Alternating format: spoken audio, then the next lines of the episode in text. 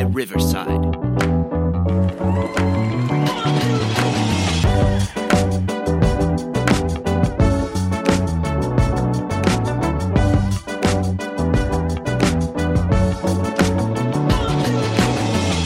Good morning, good afternoon, good evening, whenever you're listening to us. Welcome to Garage Takes.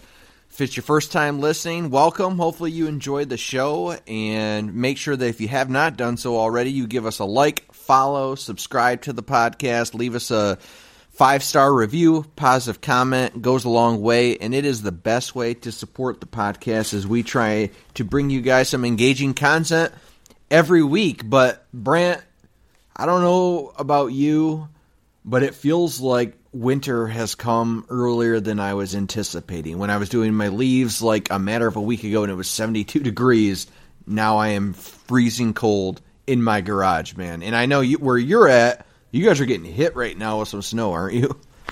Yeah, it's starting to pile up outside.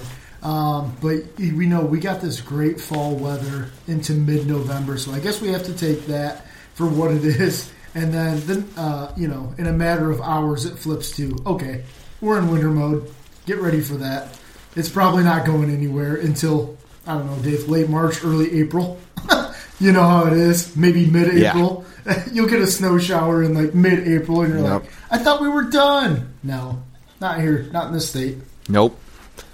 And the best part is you're like, oh, I'm prepared at least. I got the snowblower out there. I'll have to because you. I mean, I, I was looking at your weather report. It says like six to nine inches or something like that. So Yeah. you think you're all squared away, and then you head out to that garage, and you're kind of cold, kind of miserable, and you go to fire that snowblower up, and what normally happens, Brant? Yeah, it doesn't work every single year. you got to get the carb choke out. You got to give it a Every- spray. Yep. Um, Give it a little luckily- spray. Put a little luckily- sea foam in there. Luckily for me, Dave, I'm not CJ Stroud, so I am not afraid to go out into the conditions to get the job done. You know what I mean? Whoa. yeah. Whoa. Bringing the heat already, huh? Little shots fired. You're not scared of Ohio State. I can tell. I can tell. I like it. I like it. We are a matter of days away right now from Michigan and Ohio State, but as Jim Harbaugh would be sitting next to me telling me, uh, next game, next game up, and that's all that matters. So, uh, Illinois is on the schedule for Michigan this weekend, and here we are sitting at 10 and 0. And Brant, I I mean, I don't know what to I don't know what to say, man. I was like so I was at the Nebraska game as you know. Kate and I went and had a great time. Um, got to hang out with your brother as well, which was a good time. But it's just like another one of those games where it's just a dominating performance. I'm not really sure we saw anything different. I think it's just kind of what this team is. They suffocate you. They're going to run the ball and get out of there with like another 30 point win. So here lies Illinois. And I want to know, Brant, this is the last time that Michigan gets to see the field before tuning up here against uh, Ohio State. This is potentially the last time Blake Corum steps foot in the big house. It's crazy you think about that, right? Some of these guys, the last time they're gonna they're gonna take a snap in the big house, and and that brings a whole nother level of of importance. And Illinois, Illinois, just a matter of like two weeks ago, was like number 14 or 15 in the country. And then I think that sank back to reality with back to back losses here. And I mean, the Big Ten West is just an absolute mess. Um, I don't, I don't, I don't know what to make of it. And it's just, it's a down year for the Big Ten. But I want to know. They're not a slouch, though, and I, I'm not looking past this game by any means. We know they have a stud running back in Chase Brown. I think he's going to play. We'll see. But Brant, what do you want to see? What are you expecting to see this weekend um, with a noon kickoff here, Michigan, Illinois? I'm done making uh, player predictions on injuries, Dave. I'm out of it. I told Yeah. everyone last week Josh Allen wasn't going to play, and who's I wasn't going to bring it up. I wasn't going to bring it up. Yeah. Yeah, so Gage uh, texted me actually and said, "He goes, I thought Brant ruled out Josh Allen." I did. I did rule out Josh Allen, but uh, turns out my insider information was not correct. Um, anyway, so I'm not going to speak on uh, Chase Brown um, with or without him. I, don't know if he's going to play, but I don't think it matters much. Um, I know it will matter in the in the fact of he might have 100 yards rushing, whatever. Uh, Michigan may give up some yards on the ground that they haven't really given up this year because that's what Illinois does, and that's what they that's who they want to be as a ground and pound team. Michigan's got to be ready for that, and they haven't been really tested on the ground a whole ton. So I'm looking forward to seeing that. Um, DeVito, the quarterback, Dave. I know in the past, past Michigan defenses, we've struggled with mobile quarterbacks. That's been kind of a bugaboo for us. So I'm looking at that, and I'm really looking forward to seeing what Blake Corum can bring in this game. I know he's got a little. He's a little banged up himself. He's been going through it a little bit. Um, could you imagine another 150 yards and a couple touchdowns? Don't you think the Heisman would be on the line in Columbus? Yeah, I, I think that that is exactly what Blake needs to do if that's you know if he's going to be in the the conversation. I mean, I think he he is in the conversation. Don't get me wrong, uh, but yeah, I mean, you put you put a good performance here, and, and like it, you know, Brant, it's kind of weird. I, I if I were to li- listen back to our podcast, we haven't even talked a lot of Blake. Blake Corum this year. Uh, it, it's the year started as you know all the talk was about the quarterback, questions about the defense. We talked about the O line. Uh, you know, I'm a huge Donovan Edwards fan. I mean, we're both huge Blake fans, but just Blake quietly just gets you between 150 and 200 rushing yards like every week and at least a touchdown. Those are Heisman numbers, and I I think that he is banged up, but you know what? Everybody at this point in the season is a little banged up. Everybody's working through something, and Blake is he's a, he's a go getter, man. He's gonna he's gonna get out there, and I think you're gonna see a really good game from him. I think it's gonna be cold in the big house, and I think you're gonna see just another typical Michigan performance. I, I do, and I think that if he, to your point, goes into Columbus and gives you 150 and a touchdown or two or whatever, yeah, you, you're going to have a hard time convincing me that he not only belongs in New York, but has a real shot at being the Heisman this year. Dave, I do have a question for you.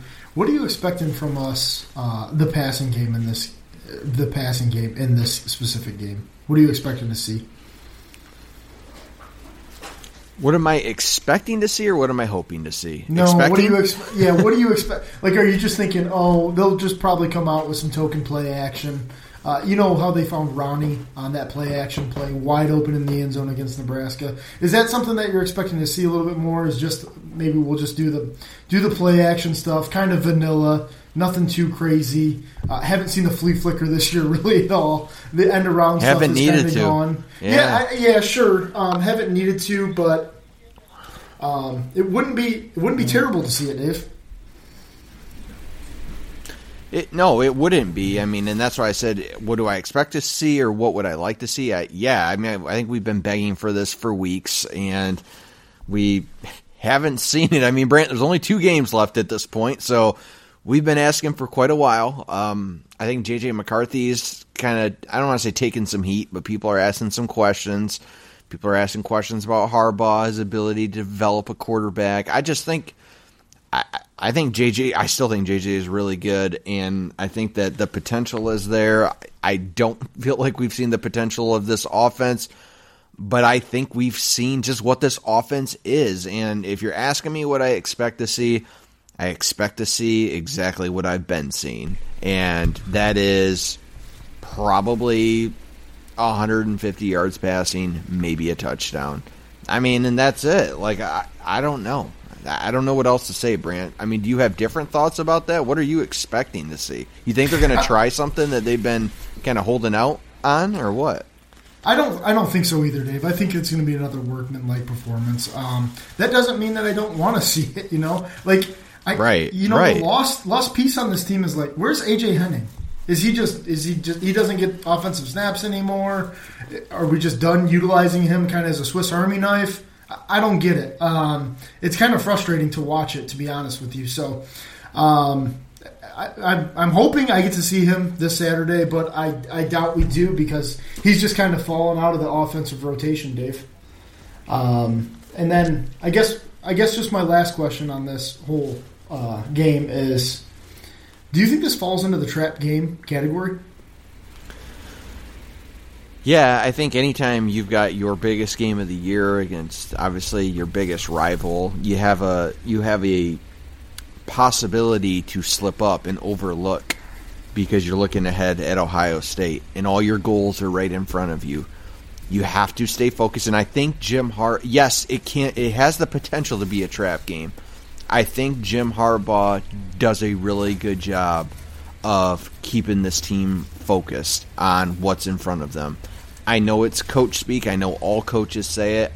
I do genuinely believe that that is how Jim operates and has his team prepared to play. So I don't see them having major issues in this game. It may be close, like a Rutgers type of game or Penn State or you name it in the first half, but Brant, in the last, what, four or five games at this point, Michigan is outscoring opponents in the second half 117 points to three. like, I just think they're going to suffocate them again in the second half. That's that's what I that's what I think. Yeah, that's like the hot button stat that everybody's using right now. You know, is how good Michigan's second halves have been. So, I mean, that's kind of a little bit of a role reversal from the history of Michigan football, at least as we've known it, Dave. Um, mm-hmm you know, we're kind of used to them squandering leads or playing it way too close to the vest with a undermanned opponent. So it is nice to see this, Dave. So, all right, Dave, we're gonna. Are you got anything more? Let let me, let me let me hold on. Actually, but, but yeah, I just had one more question for you, Brent. Before we get into this next segment, do you feel like Jesse Minter is an upgrade from Mike Macdonald? Do you feel like they are the same? do you feel like Mike was a little bit better? And I know we haven't seen the Ohio State game yet, but I was just thinking about this, and I don't know. I, I'll pose that question to you, Brant. What do you think? I don't think we have that answer yet, uh, and I know that's kind of an easy out, um, but really, Jesse Minter, Jesse Minter hasn't had to go up against the likes of Kenneth Walker like he did last year. You know, Mike Macdonald. That kind of threw a whole wrench into the defensive game plan, and it was a bad look for Mike. So um, I'm going to reserve that right until after the Ohio State game because what Mike did last year with Ojabo and Hutchinson, um, having those guys screaming off the edge, and I mean, yeah, he had a couple of stars, but he used those stars to his advantage and they got it done. So I'm going to reserve that right right now, Dave, and uh, I'll say he's doing a heck of a job, but I, I can't say he's quite Macdonald level just yet. That's fair. I think that's I think that's probably where most people are at. They want to wait and see what everyone will remember from Mike Macdonald is the the next man up out of the down the Don Brown era that couldn't stop Ohio State, couldn't make adjustments, crossing route after crossing route. Like we we saw something different last year, so it was hard to see Mike leave, but it's hard not to give credit to no, no matter who they've played to Jesse Minter and that defensive staff because of the clear adjustments that they do make at halftime. I think that does come down to coaching. So yeah, I, I time will tell here in a matter of days when they get to Columbus. But Jesse Minter seems to have been a very um, a very good addition and a smooth transition from what they had in Mike Macdonald. So, all right. Brant, kicking it over to you, designed a little segment for us tonight. Yeah, Dave, I think it, I think it'd be kind of cool for us to do a little bit of a judgment uh, segment. So I'm going to ask you to get your gavel, get your gown, get your uh, wig on, and uh, you know, court's going to preside, Dave, and uh, you're going to be Judge Brooks, okay? And I'm going to ask you to take on the case of the CFP court. Um, Okay, Dave. You'll be taking on the case of a one-loss Michigan or one-loss Ohio State, and what would need to happen for them to make the playoff? Do they deserve to make it over a one-loss TCU or a one-loss Clemson? I mean, let's let's treat both of these examples, Dave, of the Clemson and the TCU. Let's treat them as conference champions, okay? And let's say Yep. USC is lost. All right, so Pac-12's out at that point. Um, I I think that it's an in, it's an interesting question. I'm going to tackle this two different ways. So the first is this: I think if Michigan beats Ohio State, okay, so now you're talking about Ohio State being the one-loss team. I I don't. I just have a feeling. Like I, I have a feeling that the the CFP committee wants to see Ohio State in there more. Like they just think that Ohio State is better than they are for some reason. And may, maybe I'm maybe I'm wrong, but just where they've been ranked all year, I'm not overly impressed with Ohio State. Um, I don't. I guess that. I, man, I don't know. I guess that win over what they beat Notre Dame, wasn't it? Early in the uh, the Yeah, season, they beat was that who they Notre played? Dame by they beat Notre Dame at home first game of the season by Okay. eleven. So so that game, which like seemed like a really good win at the time, aged really poorly. It's looking a little bit better because Notre Dame's won some games recently, but Ohio State has a really weak schedule, and so does Michigan. And so here's my argument, I guess, as to like, do I think if you ask me the question, do I think Ohio State and Michigan are better than TCU and Clemson? I say yes. I think both of those teams are better. That's just my opinion, though, from watching football. Nobody cares about my opinion. The committee certainly does not. I have a hard time believing that, and I'm even talking myself out of one loss Ohio State right now. I have a hard time looking at the strength of schedule and putting in a one loss Michigan or Ohio State team over a one loss TCU um, or Clem- Clemson team. And this is why. Now, I don't necessarily agree with this, Brant, but I know that this is what the committee looks at. They look at not strength of schedule, but it, they're also looking specifically at top 25 teams and how many have you beaten. And that is something that they take that they take into consideration. And it's not where these teams that they beat end the year; it's where, where they were ranked when they played them. And so, Brant, Michigan has beaten how how many ranked teams in the top 25 this year? I'm gonna say Penn State and uh, maybe Iowa's no Iowa Nope. couldn't have been ranked. Uh, so I'll say Penn State, and they're what 12 right now, Dave? 12 or 11 in the uh, CFP ranking? Yep. Maybe 10. They are. They're 10. They are. Okay. Yep. Uh, I don't know. They're somewhere between 10 and 12. But my point is, Penn State's their only one. That's your only top 25 win, Brant. That is, that's hard to sell. So the only other top 25 game you've even played then is Ohio State. So you lose that, that doesn't look good. And then Ohio State, I mean, they do have the Notre Dame win, and they have a Penn State win. So they at least have two top 25 wins. But that's it for them. Brant, when I look at TCU, they have wins against, and I know, and trust me, I when I read this, I, I recognize that these teams have not finished their seasons well, but they beat Oklahoma, they beat Kansas, they beat Oklahoma State, they beat Kansas State, and most recently they beat Texas. All of those teams when they played them were top twenty-five teams. So if you're talking strength of schedule, you're you're matching that up to what Michigan and Ohio State have done. I, I I'm sorry, I, I don't see the committee doing that, but I could be wrong, obviously. And then I look at Clemson. I was just bringing up their their schedule too. So they have three top 25 teams. And trust me, Clemson, I think if you're asking me between TCU and Clemson, like give me TCU all day. Clemson has uh, has not had a strong schedule and they just got dusted by, by Notre Dame. But their three top 25 wins are against Wake Forest, North Carolina State, and Syracuse. That's it. I mean, these are not impressive resumes. They're not. TCU has the most impressive resume if you're looking at just where teams were ranked when when they played when when they played those teams. So you ask me, would they deserve to be in? I I don't think so, Brant.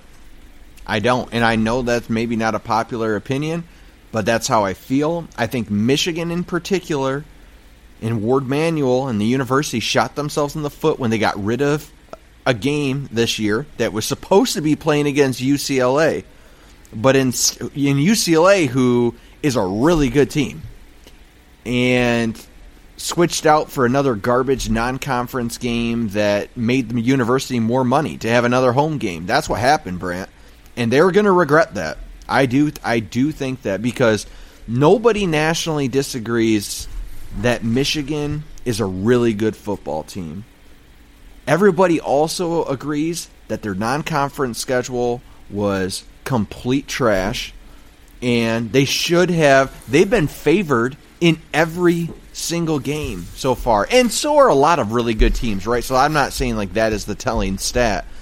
But they haven't played good teams. The Big 10 is not good this year. It's just not. And there's no way for me to you know, to doll it up, make it look better, look make it look prettier. I don't see it. So that's how that's how I feel on that's my that's my ruling on that. I'm saying no. They don't they don't. So you're ruling in favor of the of the one loss Clemson or one loss uh, TCU, but it sounds really, like really TCU. I, TCU. yeah, I don't really yeah. even want to toss Clemson Okay. in that. Okay. Um, Yep. Yep.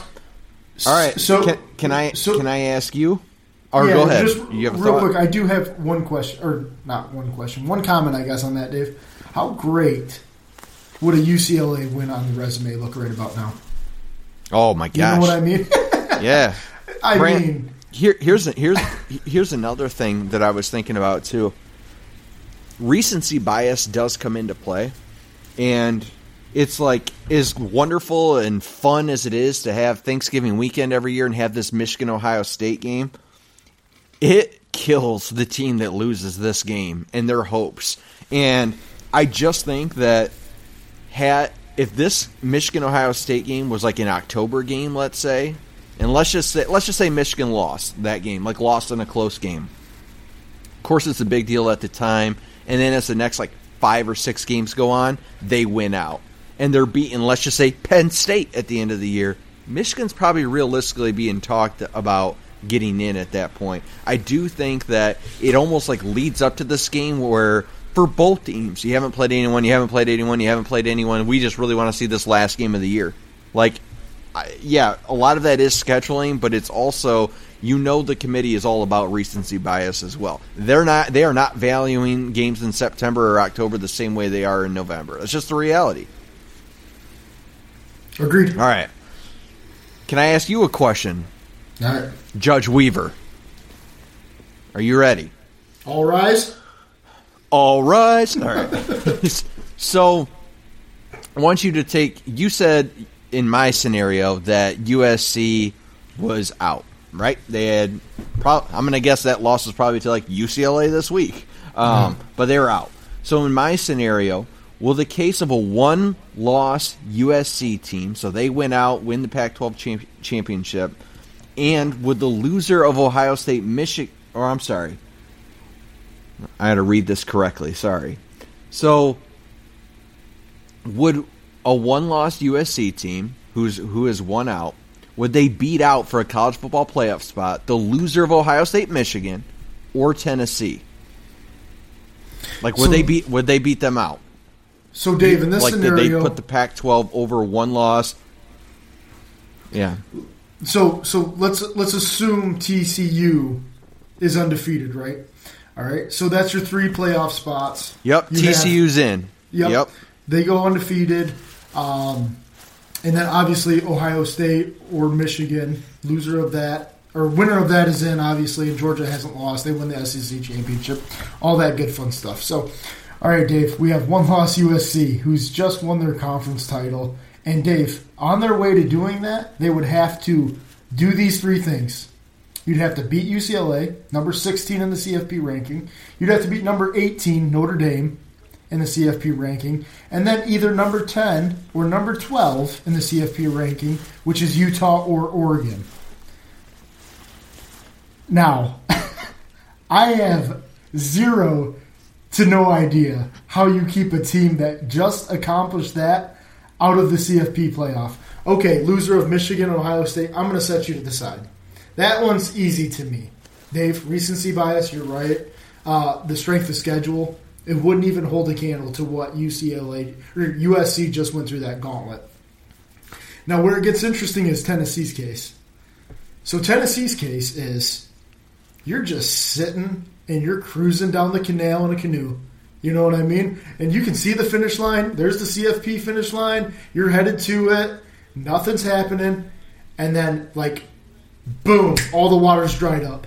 and you can't row your boat anymore. Like, it just, it, it can happen that fast, Dave, because I don't see a way Tennessee gets in as a non conference champion over the likes of a USC who just ran that table. Not to mention they have another top 25 win already in their back pocket over Oregon State. Now, I'm, I'm not saying that UC, USC is likely to do this, Dave. What I'm saying is this would be the complete chaos scenario for this committee. This committee wants nothing to do with this scenario because right now they're living on easy street. TCU goes undefeated. Okay, that's easy enough. Put them in. We get that. What do you do with the one loss Tennessee? Man, it would be a hard, hard sell for me. And your one loss is to the best team in the country. To Georgia. Totally, I totally get that. But USC's one loss is to a number 10 ranked on the road uh, by one point. It's not like they got blown off. It's not a Clemson loss. Yeah, The Clemson loss to me is a knife in the heart, you know? Um, very tough to bounce back from that. They would need absolute chaos. But just focusing on this case, Dave, I've really got to give the nod to USC. Um, I think I would rule in the favor of the USC Trojans over the Tennessee Volunteers in this case because you're not going to go to the conference championship, Tennessee. You don't have that extra win you know, and that extra weekend win is going to do major favors for USC. What's your thoughts on that, Dave? I agree. I, I, I agree with you. I, I, I, do. I think it ties into the scenario that you gave me, and and I, yeah, I don't see how you keep USC out if they were to win out with this schedule. There's no way. But Brant, can I ask you a team that you that we haven't talked about, a a two loss team do you know who I'm talking about? Yeah, LSU. If they run LSU, the table and if they run the table, if they run the table and they beat Georgia in the SEC championship, now what do you do? Abs- absolutely, this is another chaos scenario. But there's no way. There is. It's no possible way too. I, I know, but I'm saying there's no way I'm on a committee and all three get in. I'm not putting all three of the SEC teams in there. I'm not doing it. Um, but Brant, the SEC is king. I totally get that, Dave. and believe me, I hear it every day on Twitter, on any sort of show I listen to. I'm always reminded of how fantastic they are. And if we had a 12 team playoff, 11 of the 12 would be SEC teams. Right, right. Uh, no, I, but, I totally. Well, we can't. We can't even talk smack this year. The Big Ten is so god awful this year. Yeah, no, it's, it's like, really bad. Yeah. But it's nice to see that the Big Twelve is doing good and the Pac twelve is good and uh, the ACC is not very good. But you know the the the fact that you have three or four okay to good conferences to challenge the SEC uh, makes me feel good. Um, it makes me feel like there's more parity across college football as we transition into the 12 team playoff, Dave. I expect there, those scores of those college football playoff games, once we have the 12 uh, team playoff, to be a lot closer to actually be really good ball games, especially when you get people on your home turf. That'd be really yep. cool to see. Uh, but as of for now, I'm going to rule in favor of USC Trojans. Tennessee, you'd have to sit out this college football playoff. Wow. Okay. All right. Yeah, I'm. Yeah, I am in agreement with you uh, with that, and you did a good job answering that question. Since I totally butchered, I asked that question like a three year old with marbles in my mouth. So yeah. Okay, sorry, Dave, let's- sorry about that. let's move on to uh, let's leave the CFP court and let's move over to the NFL court. Keep your uh, gown and your gavel on. Uh, so, in the case of the Detroit Lions, Dave, that's who you're going to be uh, dissecting here. Are you defending Dan Campbell at this point? Has this team turned the corner coaching wise? And is this Lions team? Is this the Lions team that you expected to see? What's the verdict on the season right now, Dave? First of all, Dan doesn't need anybody to defend him, man. The dude's a total meathead. He's just Come on, Yeah. man. C- Come on, man. it's on me. Yeah.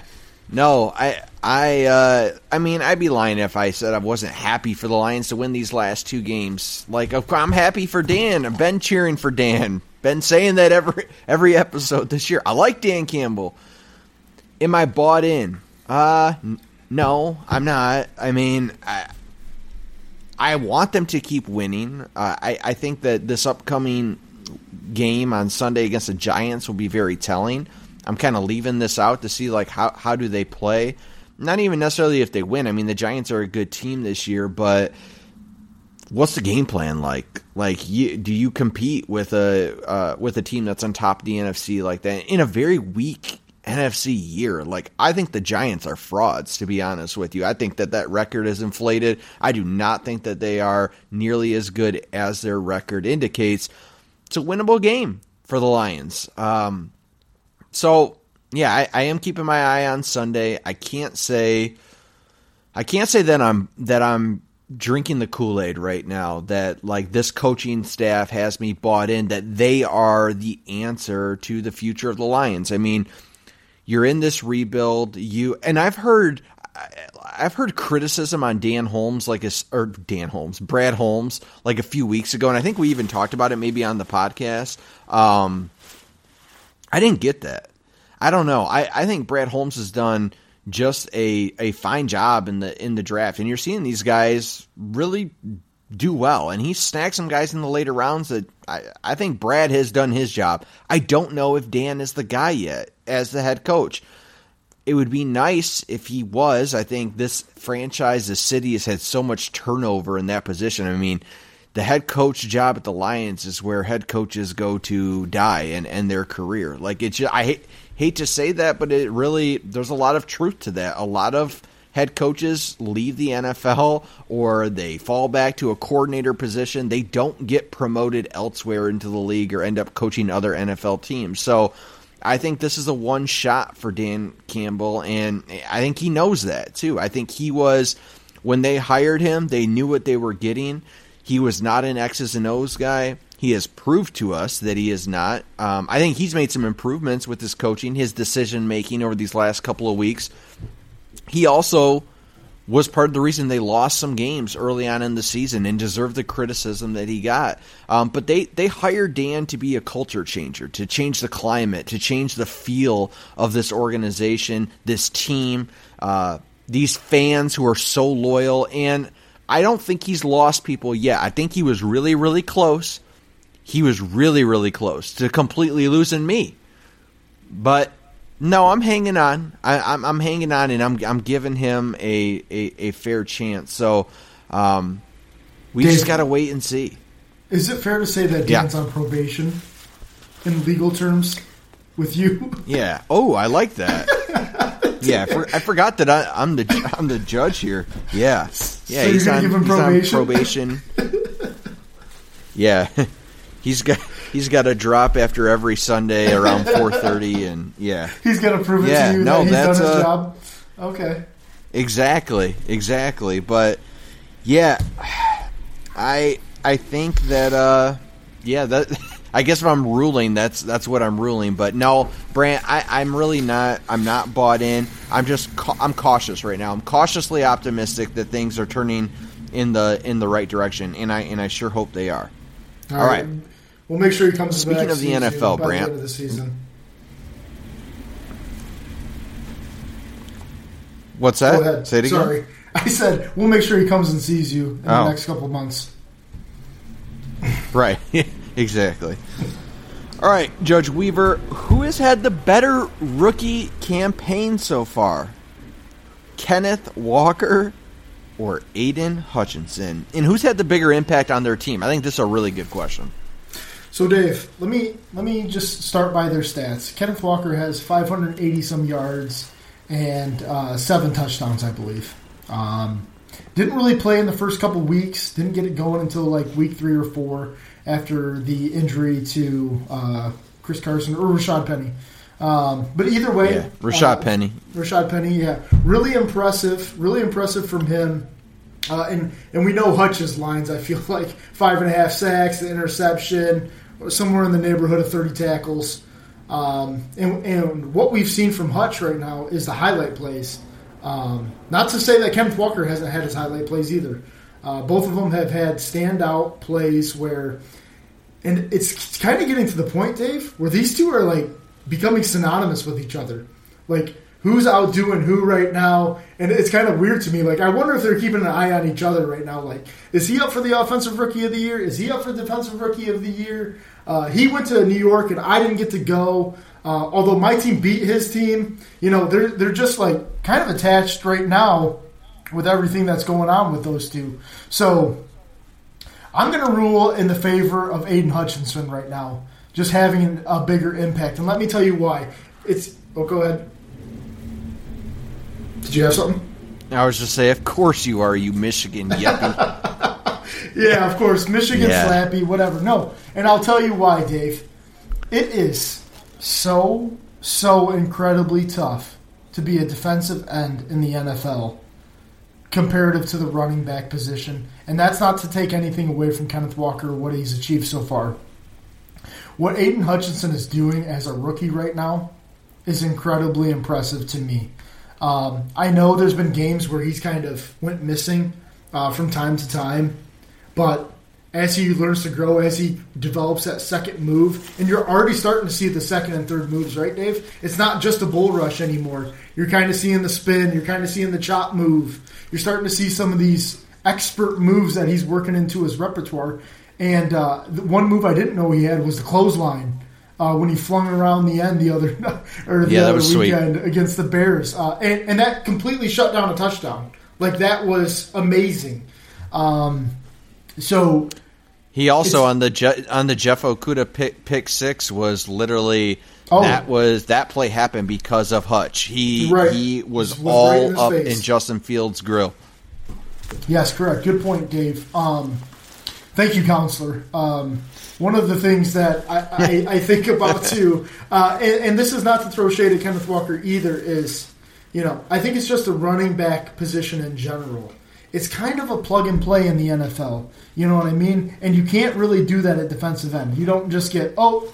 I just picked up a stud defensive end off of uh, the waiver wire. I plugged him in, and he had four sacks. He had three sacks in the game. You know, he had a he had a forced fumble and a pick. Like that. That's that just doesn't happen. But you can kind of grab someone off off the wire, or you can go trade for a back, um, and and he can plug in three touchdowns. Like look at how uh, you know I know it's Christian McCaffrey, but he goes from the Panthers not doing a ton into the San Francisco uh, you know, into the San Francisco system, and he gets three touchdowns in his first outing. Like that's just that's just the type of stuff that happens with running backs. I feel like so. Like I said, no slight on Kenneth Walker. He's had an amazing season. If I'm being honest, I think he probably wins Offensive Rookie of the Year. Dave, I really do. I, I don't see a ton of challenges for that. Um, as far as Defensive Rookie of the Year goes, uh, I don't know if Hutch will get it. Um, Sauce Gardner is a stud. Sauce, Sauce Gardner. Sauce Gardner's he's- a stud. He's got he's got the pick six real. Um, you know he's making amazing plays all over the place. The Jets are good. I think that's another thing that goes underrated in all this. So I would I would lean Sauce Gardner for the defensive player of the year, but I kind of like uh, Kenneth Walker as the offensive rookie of the year. Dave, how about you?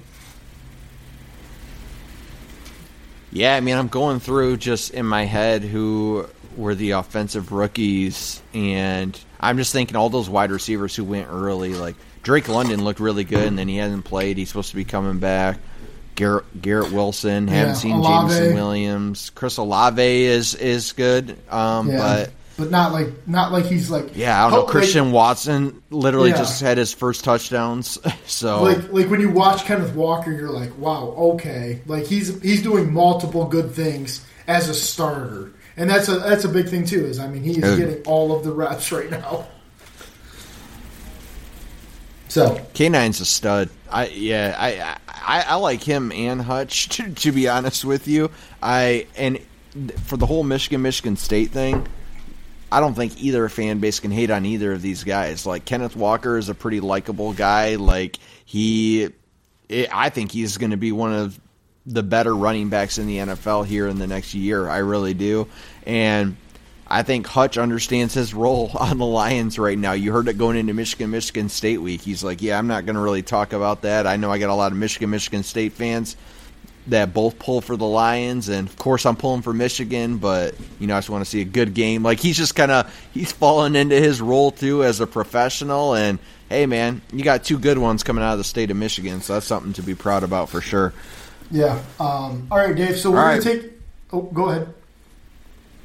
Nope, it's all you, man. Okay, so we're going to take the NFL court and we're going to put that away and we're going to get our last ruling of the night, Dave. Um, we're going to take on just the sports court in general. Dave, give us a ruling on the best sports time of year. Are we living it right now? Like, are these next two to three weeks, um, and I guess really four weeks because we can we can kind of count in the bowl season um, as a part of this as well, um, and all the chaos that might ensue over the next couple weeks. College basketball has started, the NBA is going, NHL is going, um, NFL's in full swing. Um, they're starting your playoff races for that. Is this the best time of year? Such a subjective question, but I guess it depends on what judge you this is like yeah and and to be honest with you dude like yeah if yeah, if you ask me that question like right now today like i'd say yeah like this is the most exciting time. Last year felt the same way because a lot of that falls on like michigan football and where they're at. Like normally i'm kind of just dreading this Ohio State game and know that it's not going to go well and I don't it's just always such a cloud. And then they finally beat Ohio State so I'm like excited again like this time of year it is exciting cuz you got basketball now in full force but my personal I mean there, there's other times a year that are just awesome dude like March Madness like not on March Madness is just like unmatched but for me personally I think my favorite because I am such a football guy. For me, I love. Uh, gosh, once that beginning of September period, where it's still just like beautiful and warm outside, and football kicks off for the first time, and college football's in action, NFL's in action. That is, for, me anyway, that is my favorite time of of year uh, uh, as a sports fan. What about you, Brant? Yeah, uh, I bet you do love September when Michigan's playing three really tough teams.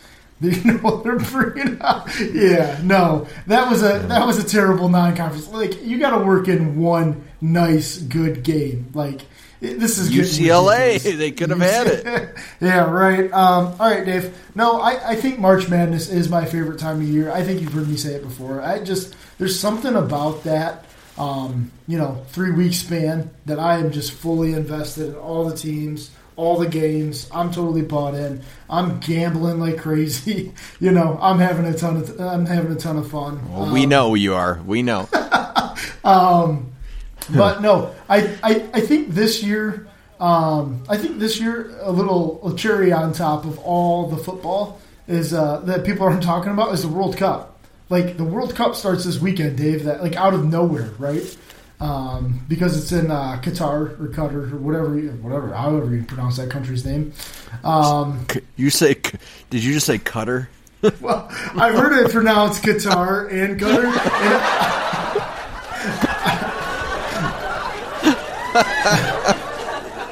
All right. it's like when people say Canada. Forever will be cutter.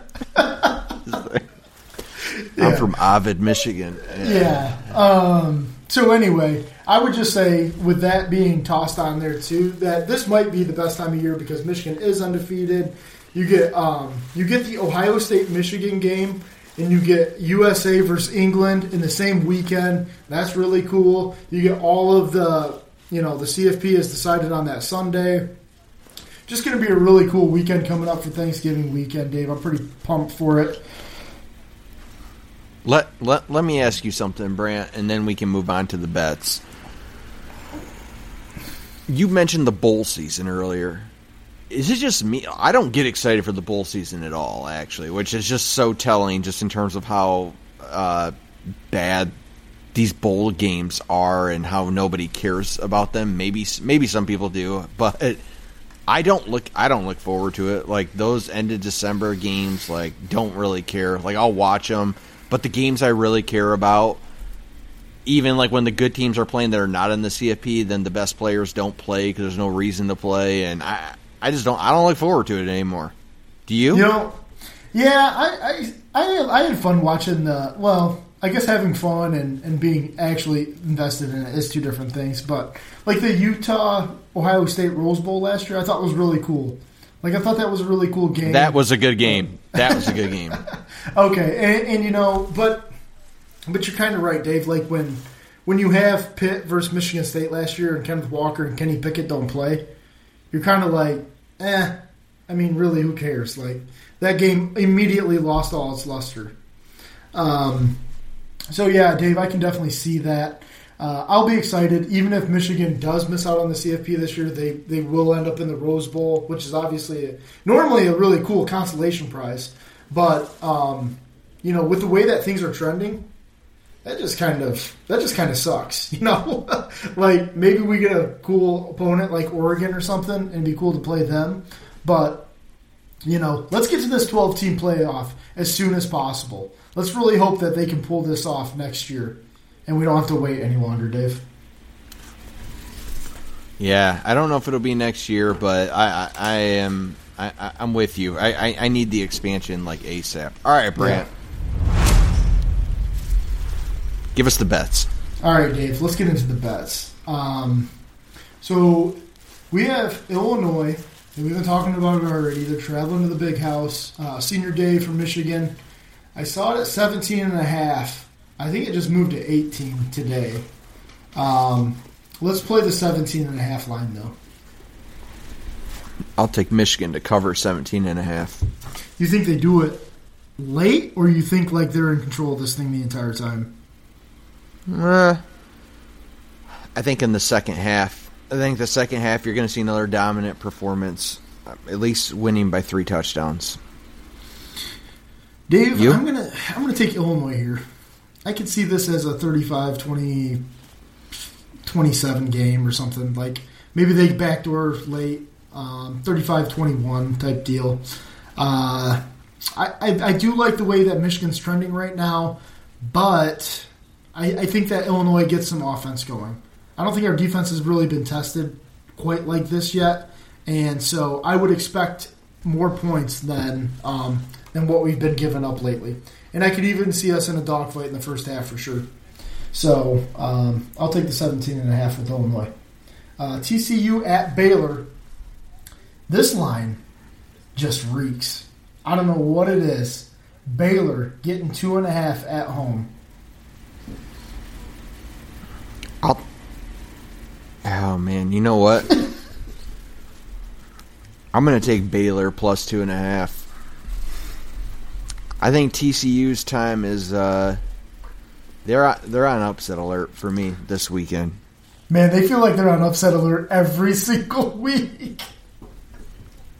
Oh, right? Man. They they feel like it, they're Cinderella, and like their carriage is literally turned into a pumpkin. Like as they're going down the road. Um, I like I like uh, I like TCU here though. I think they can win by a field goal. But you know, Vegas just knows, man. Like this two and a half point line is terrifying to me. That just screams they're begging you to. Oh yeah, get on TCU. It's only three points. Dave, that might be a smart play from you. All right, UC, USC yep.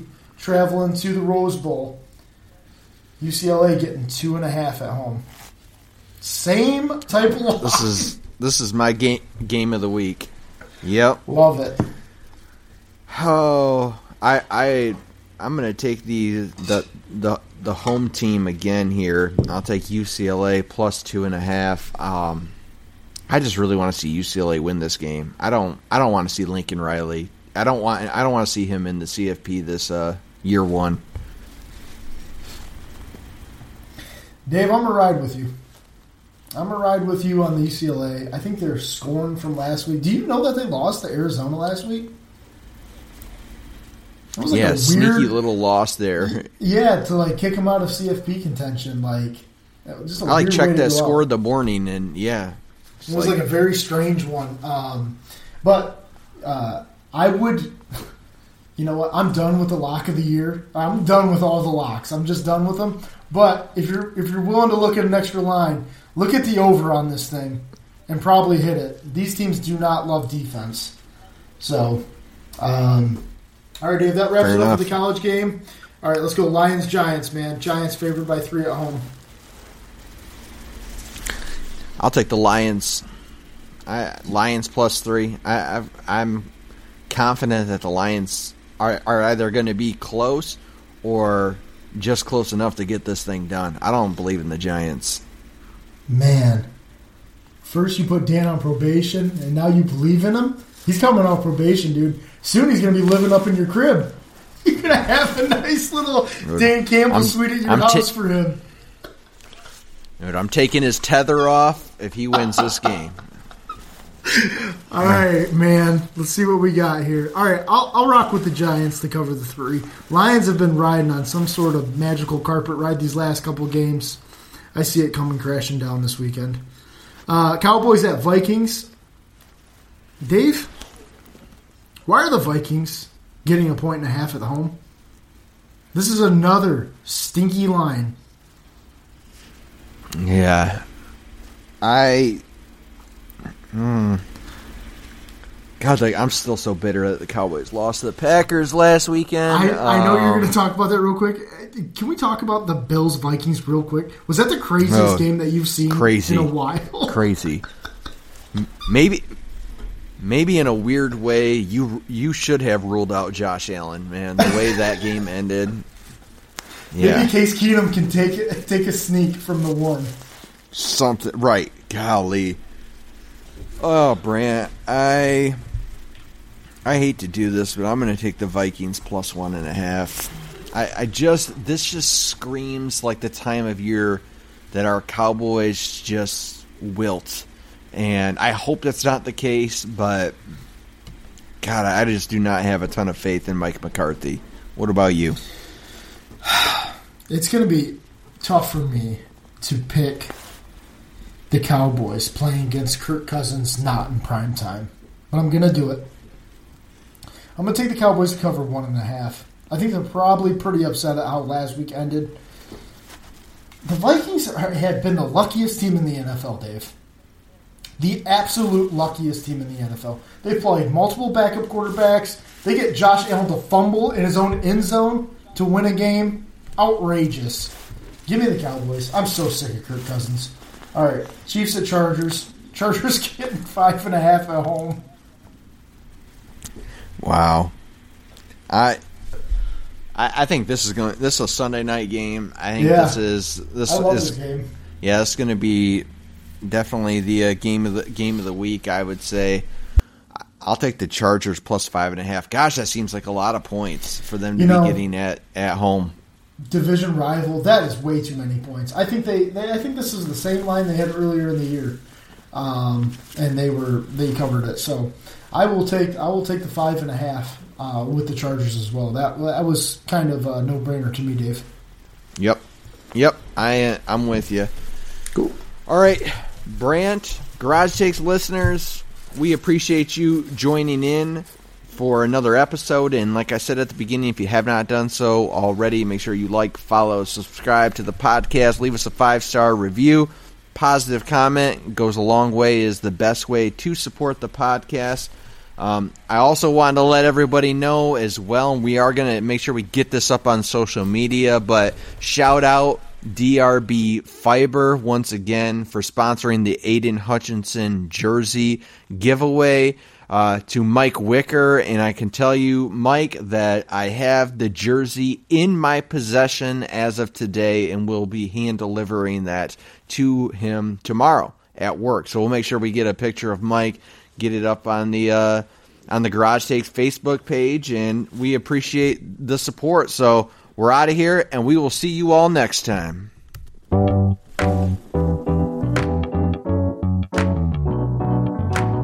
Powered by Riverside.